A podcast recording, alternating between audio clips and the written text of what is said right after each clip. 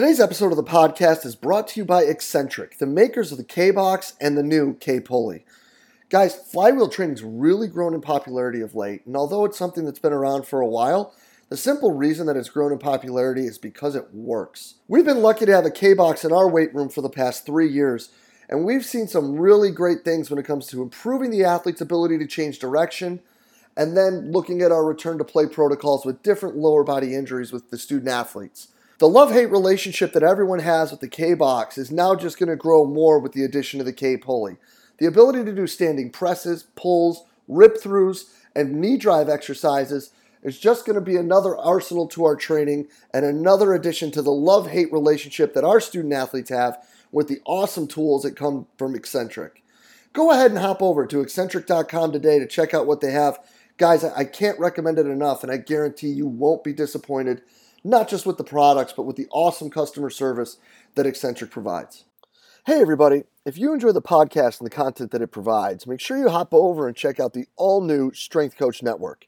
The Strength Coach Network is the combination of the CVA SPS community and the Rugby Strength Coach community, bringing you what is sure to be the internet's leading resource for continuing education for strength and conditioning professionals. Combining these two resources has allowed us to bring some of the best content from some of the best minds in the world together for your one stop shop to better improve the continuing education for not just yourself, but your entire staff. Bringing together all of the lectures from the rugby strength coach community, along with the lectures exclusively done for the Central Virginia Sport Performance community, and all the lectures performed at the Central Virginia Sport Performance Seminar, make this an absolute must for performance coaches around the world. The world class lectures at the Strength Coach Network are not all that you'll see as well. The discussion in the forums and the support and the career guidance from some of the top practitioners in the world, from people all over the world, makes this an absolute must and a great place for you to network, learn, and grow as a performance professional. So hop on over to strengthcoachnetwork.com and use the code CVASPS, that's C V A S P S, to get your 48 hour trial for only a dollar. We're sure you're going to find great value in the Strength Coach Network and are really excited to have you involved. So hop on over to strengthcoachnetwork.com and use the code CVASPS to check it out today. Hello and welcome to the podcast. Today, guys, we are rejoined by the University of Kentucky's Dr. Chris Morris to discuss some real world situations that rise in the world of performance science know, we get a little quick catch up with Dr. Morris as uh, he returns to the show, and then we get right into some situations where he feels he's uh, found some success. And then he's even open enough to share with us some roadblocks that he's had along the way and some things where he's seen some issues in the performance science world when it comes to athletics. This leads him right into sharing with us these ideas that he came to, which are his four values, how they impact what he's doing, and how they've helped him sort of focus and find things and get things moving in a positive direction again. We then run down the rabbit hole, guys, about, you know, developing programs, the monitoring process, and communicating throughout the department. This includes some really neat ways that they're looking at the evaluation points and tools that they're using with their athletes and how they're communicating this stuff with them in order to help not just drive buy in, but communicate better with the athletes what's going on and how they're improving. You know, we finish off, you know, with kind of playing a little game where I asked Dr. Morris what he would say to me 10 years ago that would help all of us drive the profession forward and provide a better performance science program. This is really an awesome talk, guys. I hope you enjoyed as much as I did. Let's get right to it. Doc, welcome back, brother.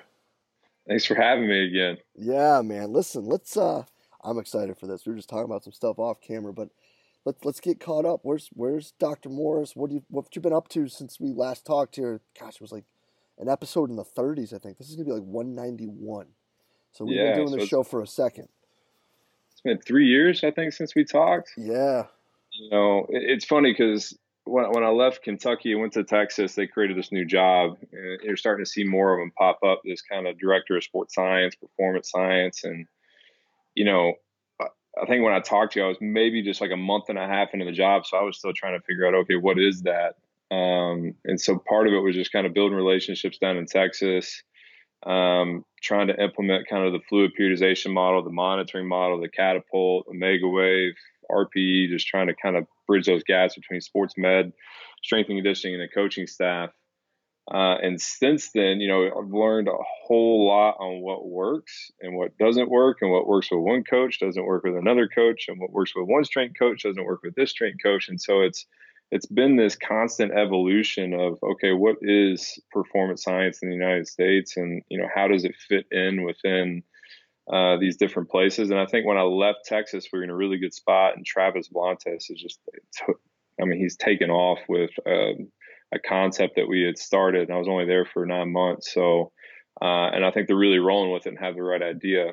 And so, you know, fast forward that back to Kentucky and, you know, I just thought I'd come back to Kentucky and do the same thing I did at Texas and just, you know, plug and play and get going. And, you know, was kind of a surprise that it didn't really, wasn't like a grand welcome home type environment that I was expecting to start developing these relationships and just hit the ground running. So it really kind of forced me to, to rethink what that's going to look like here at the University of Kentucky versus the University of Texas. I love it, man. So fluid periodization for your fluid periodization, we could say. Exactly, man. Adapt, pivot, and adapt.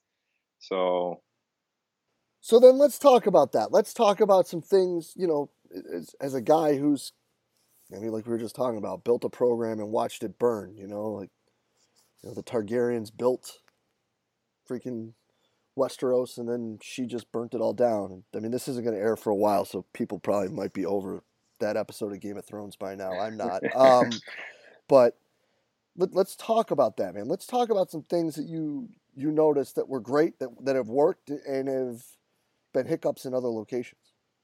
Yeah, so you know, at Texas, and it was interesting because at Texas they were they were they'd created this department, so they kind of knew what they wanted. They wanted to kind of enter this field of performance science. And uh, when I left the University of Kentucky, people had already downloaded my dissertation and kind of read it. The PhD gave me some resemblance of instant credibility. And when I got there, people were really receptive to this kind of vision that I had model which is basically uh, external load, internal load. If you can get really good at measuring those two things, then we're going to put ourselves in the best situation because we're not going to let fatigue be a limiting factor. And so I brought in Catapult.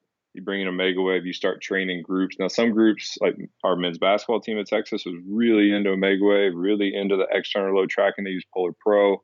Um, and they kind of got the concept. Where other sports, I just kind of had to build relationships over time and just kind of show them data points uh, and everything like the strength staff i was embedded in uh, to the olympic strength staff and they were really bought in and, and, really kind of focused on trying to move the ball forward in that direction. You know you fast forward that to kentucky um, what i didn't realize at kentucky was like when eric got here now eric is kind of like um, you want to call him an original forward thinker uh, we started off really hot, right? So we, we, you're doing catapult, you're doing Omega Wave, we're doing hydration, you're doing wellness and RPE, and just we we kind of got enamored with a lot of data, and and just like what we were talking about before, there was a couple athletes was like, I don't want to do this, I feel like a lab rat, this is ridiculous, and so it trickles up to coaching staff, and now all of a sudden it's like all this testing's bad, we don't want to do it, and and I can respect that to a certain degree but we kind of lost sight of why we were doing it to begin with. Uh, and so when I get back to Kentucky, it's things have changed, right? We're not as really receptive to um, this monitoring concept, and it really left me in this position of, well, what am I doing and why am I here? Uh, and I spent the first year and a half really kind of battling that, like trying to, to, to make headway with strength and conditioning coaches and sports med and nutrition, and just wasn't getting anywhere, and kind of burned some bridges in that process. And so um, it really forced me to say, okay, what worked at Texas is not working at Kentucky. Um, I have this position. I want to add value. You know, what do I need to do?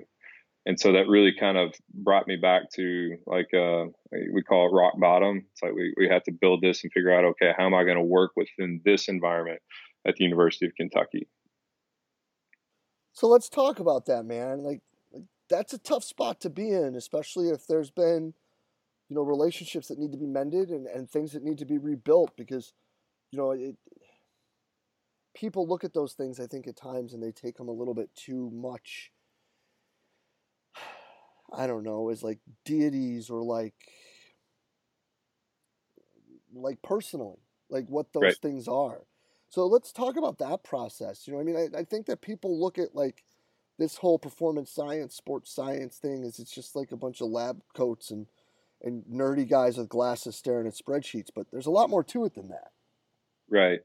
And like I said, it I have a really good relationship with our director of leadership here at the University of Kentucky and kind of went to him and like, you know, Jason, and Jason Cummins, he's now a senior AD here, but like, here's kind of where I'm at. You know where I came from, basically. And he handed me this book, and ironically, it's a book about building a church called Church Unique. And he's like, You need to read this. And I'm like, Okay, how does this translate to what I'm doing here Kentucky? But basically, the book is all about developing your vision uh, developing your mission and your values. Basically, it's what are we doing is our mission. Why are we doing it? Uh, our values. How are we doing it? Which is our strategy, and then how are we when we successful, which is our measures. But it really forced me to sit down and say, okay, Chris, why do you exist at the University of Kentucky? Um, and I kind of came up with with four values that really kind of, you know, basically set us in a direction to say that everything that we do here is going to be in line with this. And the biggest thing for us, I think, performance science is we want to provide objective clarity. And, and how we do that is we have to profile a game. So basically, for the strength coach, we're using our catapult data to say, okay, these are the positional demands. This is what's going to be required of the athlete to do. With that information, then you can tailor your strength and conditioning program to allow the athletes to meet the demands of the game. So I'm not telling the strength coach like, hey, this is how you need to program to get your athletes ready. I'm just providing clarity to the strength coach to say, hey, this is what the athlete's going to be required to do objectively. Uh, I think oftentimes in athletics we get caught up in this subjective assessment kind of modality, meaning, oh, he looks fit or he looks strong, he looks athletic. Uh, I think the game is this, but you know, without objective data, you're just another person with opinion. So the big big thing we do is profile the game. Second thing is that I think a lot of places really can benefit is, you know, really good assessment of athletes. So we want to profile the athlete. So we know that what the athlete's going to be required to do, and now we need to measure the athlete's ability to do those things. And I think that's where it can get really uh, tricky because a lot of the assessments that some strength coaches are doing don't necessarily align with what the athletes are going to be required to do on a game. So, like for American football, for example, we and it's evolved so much on how we condition. So when I played, it used to be a 300 meter shuttle, right? So all this just glycolytic, and that has no really specific condition. It doesn't really represent what the athlete's going to be required to do. And so when I tell people like, hey, the aerobic system is really, really important for football players. They kind of look at me funny. We're like, "What's well, a power sport?" It's absolutely, but it's a repeat power sport. So what's responsible for supplying energy once you've depleted phosphocreatine? It's the aerobic system. And so it, it's really, you know, aligning our assessments with what the athlete's going to be required to do and then identifying those strengths and weaknesses. And the last thing, a big thing that we do is just kind of monitor the process. Um, make sure that our athletes are going from A to B. So the biggest thing that we don't want to do, and this is kind of a research project that we're doing right now, is a student comes in a, as a freshman. We're trying to create these Madden profiles. So I can say, based on your current test, whether that's bench, squat, power clean, 40 meter sprint, aerobic capacity, all these things, this is how you compare in a percentile. And this is how we weight each one of these attributes, and it gives you an overall score. So let's just say as a freshman, you come in as a 50, you're in the 50th percentile we know with historical data that it's gonna you're gonna have to get a minimum of an 80 by the time you get to a senior. That's kind of our threshold to even be considered for the NFL. The biggest thing that I'm interested in is the growth path from freshman to senior year. So if I know that the average growth from a freshman to a sophomore is to go from a 50 to a 62, if an athlete then comes back and measures below that graph or below that growth rate, then we can have a sit down conversation with the athlete to figure out okay, is this something within our control? Meaning, are you struggling in school? Are we struggling nutritionally, financially? And we can have that conversation and say, hey, this is where you're at and this is where you want to be. Every kid wants to go to the NFL, right? So we're not on path right now to get to the NFL. So we need to make some changes. And I think oftentimes we we don't catch those things until junior year when it really start pressure time starts getting as they're really deficient. We're trying to head that off uh, before it becomes a problem. I love the fact too that you're playing with the video game mantra because I mean these kids are all so engulfed. I mean like it would be like 2K for basketball and you know how that works. Right. Yeah, and the hard part is you know with team sport, and this is why I'm fascinated with thoroughbreds because thoroughbreds are just it's just a machine. So you eliminate a lot of that team dynamics thing. And so like if you're a complete Madden profile or the complete NBA uh, 2K profile is going to have a technical and tactical component, which you really rely, on the coach's subjective evaluation of the athlete. Um, but it's something. And I think that a lot of times the athletes want to know where they stand. And if you break the game down into the individual technical components and tactical components, and you evaluate them and you evaluate them often, it allows the athlete to see, okay, what's in it for me if I come into the gym early, get nutrition in, and get and work hard. They want to see their Madden rating go up. They want to see the return on their investment. And this generation is so instant gratification. The more often you evaluate, the more it's going to sink in with them. So, for example, I've suggested that we put basically instead of doing a pre-test, post-test, every day is an assessment. You get in the rack, we're going to record your last working set. So if we're going to say you're doing three sets of five on your last set of five, I'm going to estimate your one RM every single day. Now, some days you're going to be up and some days you're going to be down, but it allows the athlete to say, okay, how did I do this time compared to last time? Oh, my strength went up. Right, are there good behaviors? Did I sleep a lot that week? So you're kind of ingraining these positive behaviors that you want by showing them progress week to week to week instead of just saying, hey, we're going to do a pre test in January and we're going to do our post test at the end of March before spring ball. So there's a lot of time there that I think you can maximize on positive behavior reinforcement. I think that's a sensational idea, especially because I think the more that we're looking at these things when it comes to the entire monitoring, programming, building thing, the the idea of having the training be the evaluation and vice versa is becoming so much more important, especially because people are starting to see more and more the importance of actually running and like to be fast and things of that right. nature. Mm-hmm. So in the summer, we do a similar thing for the guys. Is you know every week, uh, Coach Edmond wants to do a flying thirty, and so we're comparing every. And the thing of a maximal sprint training, it has to be maximal. So, you know, giving those guys feedback like, hey, the last week your flying 30 went down by this much. And this is how you compare to the rest of the people in your group. Uh, and it, it kind of gives those kind of competition, right? So, you know, we're motivating them to run fast, but we're also saying, okay, you know, always better your best. And the way that you can do that is simply getting sleep, eating right, and doing the right things. And if people start to see themselves not improving every week, they'll know that the guys that are improving are probably doing the right things and will start modeling that behavior. Now, how is that when the team dynamic? When when is this being broadcast like for everyone to see, or is it just for the individuals? And if it is for everyone to see, how does that then alter how these guys are handling each other, whether it be in the gym or on the track or wherever it may be? Right. So you know, every after every group we download the catapult data and we download our timing gate data and then we give that report to the coaches. And it's funny because this past year we had just been given the report to coach ed but all the players would swarm him to see kind of like all right what did i do compared to last week and how do i stack against the other people? So this year uh, i'm trying to get we have a big video board on the in the side of the weight room that I'm going to probably link up Tableau with our GPS data and our timing gate data, and then just start making leaderboards. Now we can make leaderboards of anything: strength, how was their performance that day uh, in the weight room, and how was their performance on the field. Uh, Coach Ed's a real big speed guy. I mean, that's what he sets his training principles as. So we'll probably report uh, max speed, flying 30s, and then percent improvements, and then we'll rack and stack so everyone can see kind of like, all right, did I get better this week? Uh, how am I compared to our fastest guy in the group and what I need to do to get to that top spot.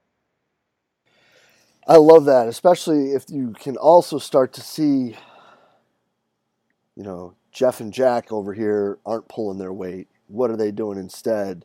And how can we get them in line? Right. And, and that's it's group accountability. So you might be able to fool uh, yourself, or you might be able to fool the coaches, but when you involve their peers, it really starts to change the mindset. So I can I can slack off. I don't sometimes like some of these guys like I might slack off today and I don't care what coach thinks, but if my peers see it, uh, it's really going to bother them. So the group will then kind of hold each other accountable. And it's funny you watch the dynamics when the speeds come in, they're they're automatically dogging, you know, people that they beat, and it becomes this really competitive environment. I love that because then you know that competitiveness drives effort. The effort drives improvement. Improvement drives results. Results bring buy-in. Buy-in leads to more effort which leads to better results, which leads to more buy-in, and it's it's a pretty awesome cyclical yep. thing. Yeah, and so like I said, it's it's just a it's little things like that that we're trying to do to support the strength staff and say, okay, this is your vision, these are your training principles. Hey, let me meet you halfway and try to highlight what we're doing and get guys bought into it. So that's kind of how we're using the science a little bit in the summer. Um, and, you know, originally, like we used to, I used to disagree with strength coaches on their training modalities and like the science is saying this and the data is saying that. But at the end of the day, you know, my job is to kind of support, all right, we're going to go this direction as a staff. We believe in force production and we believe in speed and we believe in power. Okay, what can I do scientifically to help make that process easier for you and expedite your decision making. So, I mean, it's just as simple as getting him data quicker with some context, right? This is what this athlete did today compared to the last time, compared to the team average. Is he going up or down? That allows him to have a quicker conversation with the athlete. Good, bad, or indifferent, regardless of, of training methods, we're getting better. Um, and I think that's the biggest thing that if, if you look at some of the, um, you know, the last five years, like performance scientists kind of button heads with a lot of people, it's because, you know, that their opinion is, is, different than the organizational's mission. Uh, because they feel like the science is saying one thing and the data is saying another. But at the end of the day, the organization's bought into this, and you need to meet them where they're at and help them make them better. So that was one big thing that we've kind of learned here is just provide objective clarity, and this constant collaboration between our, our sports med, strength and conditioning, and nutritionists. So, yeah, and I think too that when you look at a lot of those things, the, there can be issues that arise because people, instead of looking at them in that manner, where it can be like they went from X to Y, everybody else went from Y to Z. You can take it for what it's worth, and this is the loads, and this is what they did, and you can, you know, if if you you know what we should be at, you know where we should be, and you can make those decisions as opposed to taking that number and being like, you have to do this or you have to do that and you have to do the other thing. Like then it gets into you get into more of a I don't know, like a pissing match, and then that's yep. no one's gonna win in that situation. Right. And at the end of the day, from a physiological standpoint, but all right, if we want speed to be our number one thing, our, our strategy in all this is never let fatigue be a limiting factor. So how can I make sure that these kids are, you know, fresh, that we're monitoring their loads, make sure they're giving max effort, to make sure that we're kind of increasing their speed, good, bad, or indifferent, if that's the right training method. I don't think anyone knows. And honestly, the more I've been in it, 18 to 22 year olds are going to adapt to anything you put in front of them.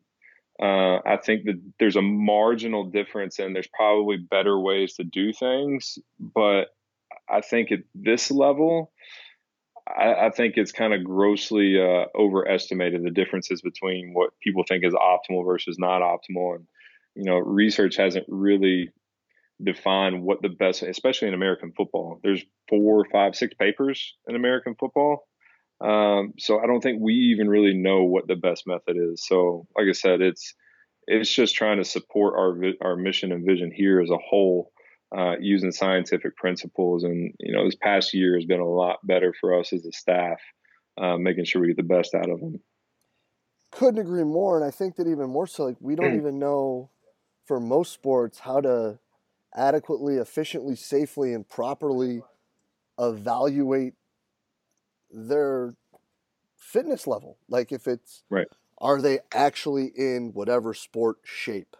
You know, like we hear that all the time. Like, well, they're not in that sports shape. I mean, like, what does that mean? Like the ball? Like they need to be shaped round like a basketball, or whatever yep. that shape is a football is. Like, what do you mean they need to be in that shape? But until we have the ability to evaluate what that actually is, how do we know how to train for what that is? And, and that's kind of one of our the big mission is well providing objective clarity allows us to start to tease out okay in football or soccer whatever sport these athletes are going to be required to do x which means that's requires this set of sub skills meaning aerobic capacity ability to change direction ability to accelerate decelerate which then translates to these are the things that we think we need to be evaluating that they need to have the capacity to do so it's it's really taking a hard look and doing, and, and it all goes back to training principles, right? NSCA needs analysis, then analysis the, need or assessment of the athlete. Like we're not doing anything that hasn't been taught or anything that you know people don't know. We're just using technology and we're kind of reinforcing like, hey, we thought that athletes are required to do this. They're actually required to do that. And then kind of looking into the data to say, okay, for example, our wide receivers uh, Fergus Connolly, his book, um, Game Changer, there's one sentence that I took out of there and took it to heart and, and basically said that in any team sport, the overall objective is to create space and time or close space and time. So I applied that to our season this year, looking at wide receivers. Are what's the what's the purpose of a wide receiver? Just to get open. So what in my catapult data can say, are we successful at getting open? That's looking at acceleration off the line of scrimmage what we found in that process is from week one to week 13, they lost their ability to accelerate. Now that's a key key moment for us from you know the ability to accelerate at a high level to not so much by the end of 13. That can create a competitive advantage for next year. And then it's going back to our strength and conditioning staff and trying to find out why that happens. And I think a lot of that had to do with how we practice and changing practice structures. And you know this year we'll see if it's we're more effective in that arena. Doc, this book is that thick, and the one thing you took from it is sports is create or fill space.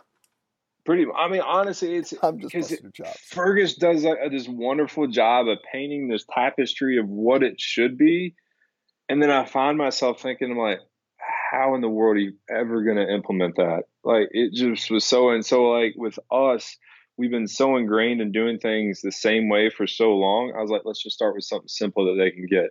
Create space and time, close space and time. Can we be really good at that specific thing? And the coaches like a light bulb went off. Oh, that makes a lot of sense. So if that's the one thing, that's the one thing I've learned is take these small wins. Like if you got them to think about that and think, okay, how can we get this better? Then we're moving it in the positive direction. I love that line. Take these small wins. Yeah. Because at the end of the day, like those small wins for what you're trying to do are huge wins for the kids that you have the opportunity to work with. Exactly. So, and, and like I said, when you, I read his book and I was just, I just got dizzy at the end of it. It's like technical, tactical, and then you have all these interactions and how all those things. And what it came down to is like team sport is so complex that it's going to have so many layers and it's hard to tease out, even from a strength and conditioning, from a physical prep standpoint, how much does the physical really play into success on the court? And Kentucky basketball has kind of been disproving that model for a long time. At the end of the day, talent on the floor is going to win more games more often than not than people that are physically fit because their their threshold is so high for talent. Their Madden rating is a 95, and even in fatigue states, they're an 87. So, you know, it it just goes to show you that when you deal with so many different layers of what is success, and if we only anchor that to wins and losses, that's a really bad system to kind of look at. Thousand percent, and I think that that's why the talk that we've heard from Val probably seven thousand times is Number one is skill. With no skill, there is no athlete. Yep, hundred percent. So let so, me ask you this though, Doc. Before we keep running that one, it's been four or five years. You've moved in and out of the bluegrass state. What's the one lesson, the one thing that Dr. Chris Morris, when he looks at this voyage to where he is right now, where he would say, to you know, 30 year old Jay DeMayo when he's just starting to get into this, when he was way less gray and probably a little less disappointed in the world around him, what would be the one warning point thing you would tell him to look at when he's trying to build these programs?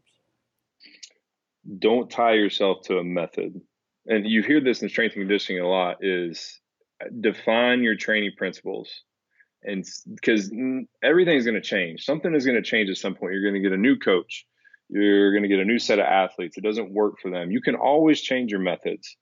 You never change your principles. And what i realized when i came back here and i kind of found myself in a dark place is i needed something to anchor myself to to make sure that i was doing what i'm supposed to be doing. And that was my core values which is uh, relentless pursuit of knowledge objective clarity constant collaboration and be standard bearers meaning uh, basically, people may doubt what you say, but they believe what you do. So if we're asking our athletes to sleep well, eat well, train hard, like they need to be seeing us doing those things as well.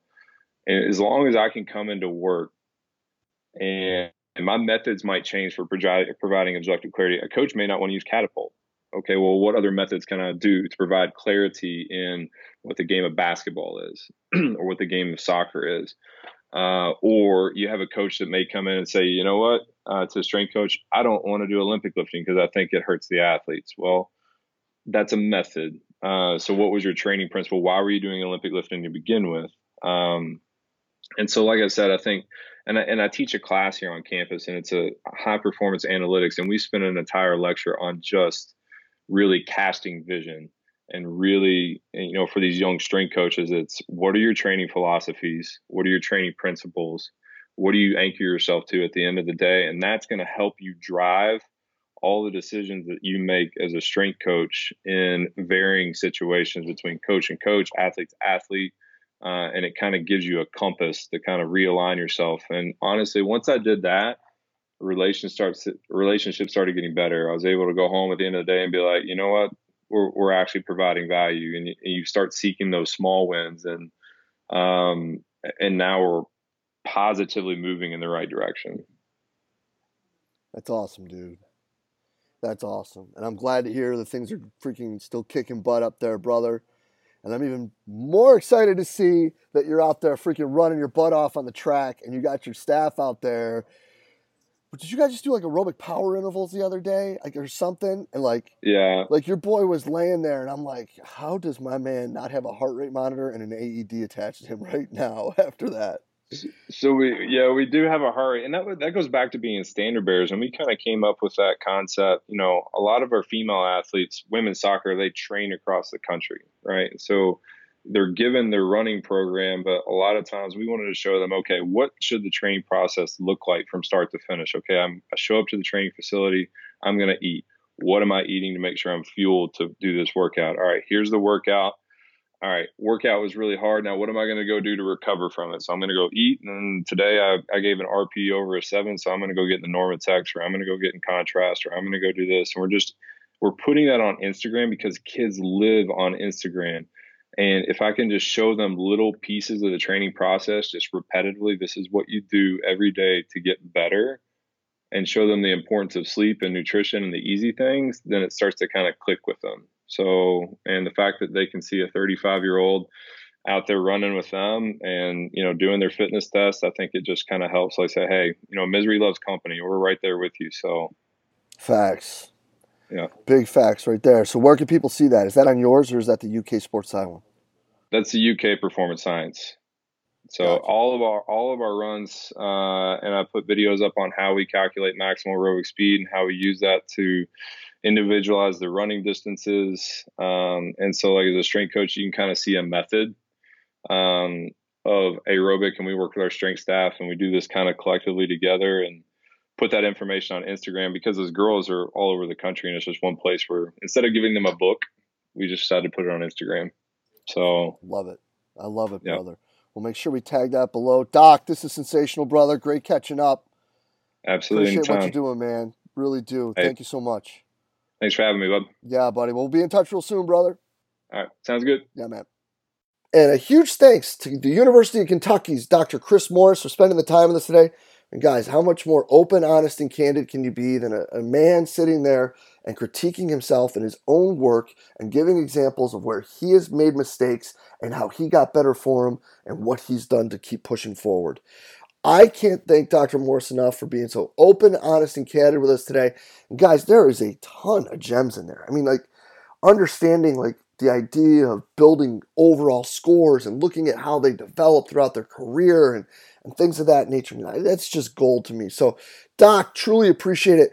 And everybody, make sure you're checking out UK Performance Science on Instagram. They really are putting out a lot of awesome content and not just like the nerdy stuff either, right? Like, not just like coding or the workouts or, you know, science infographics but actually sitting there and looking and showing what they're doing. And like he talked about with what they're doing with women's soccer, like actually showing the workouts. So kudos to you, Doc. Truly appreciate everything you're doing, brother. Keep up the great work. And as always, guys, if you did enjoy the talk, please share it through the social media outlet of your choice Facebook, Twitter, Instagram, whatever it may be. As always, we are just trying to get the best information out there to all the great coaches that we can. And as always, guys, thank you for everything that you do for us here at Central Virginia Sport Performance. We will be back next week with another awesome guest. We will see you then.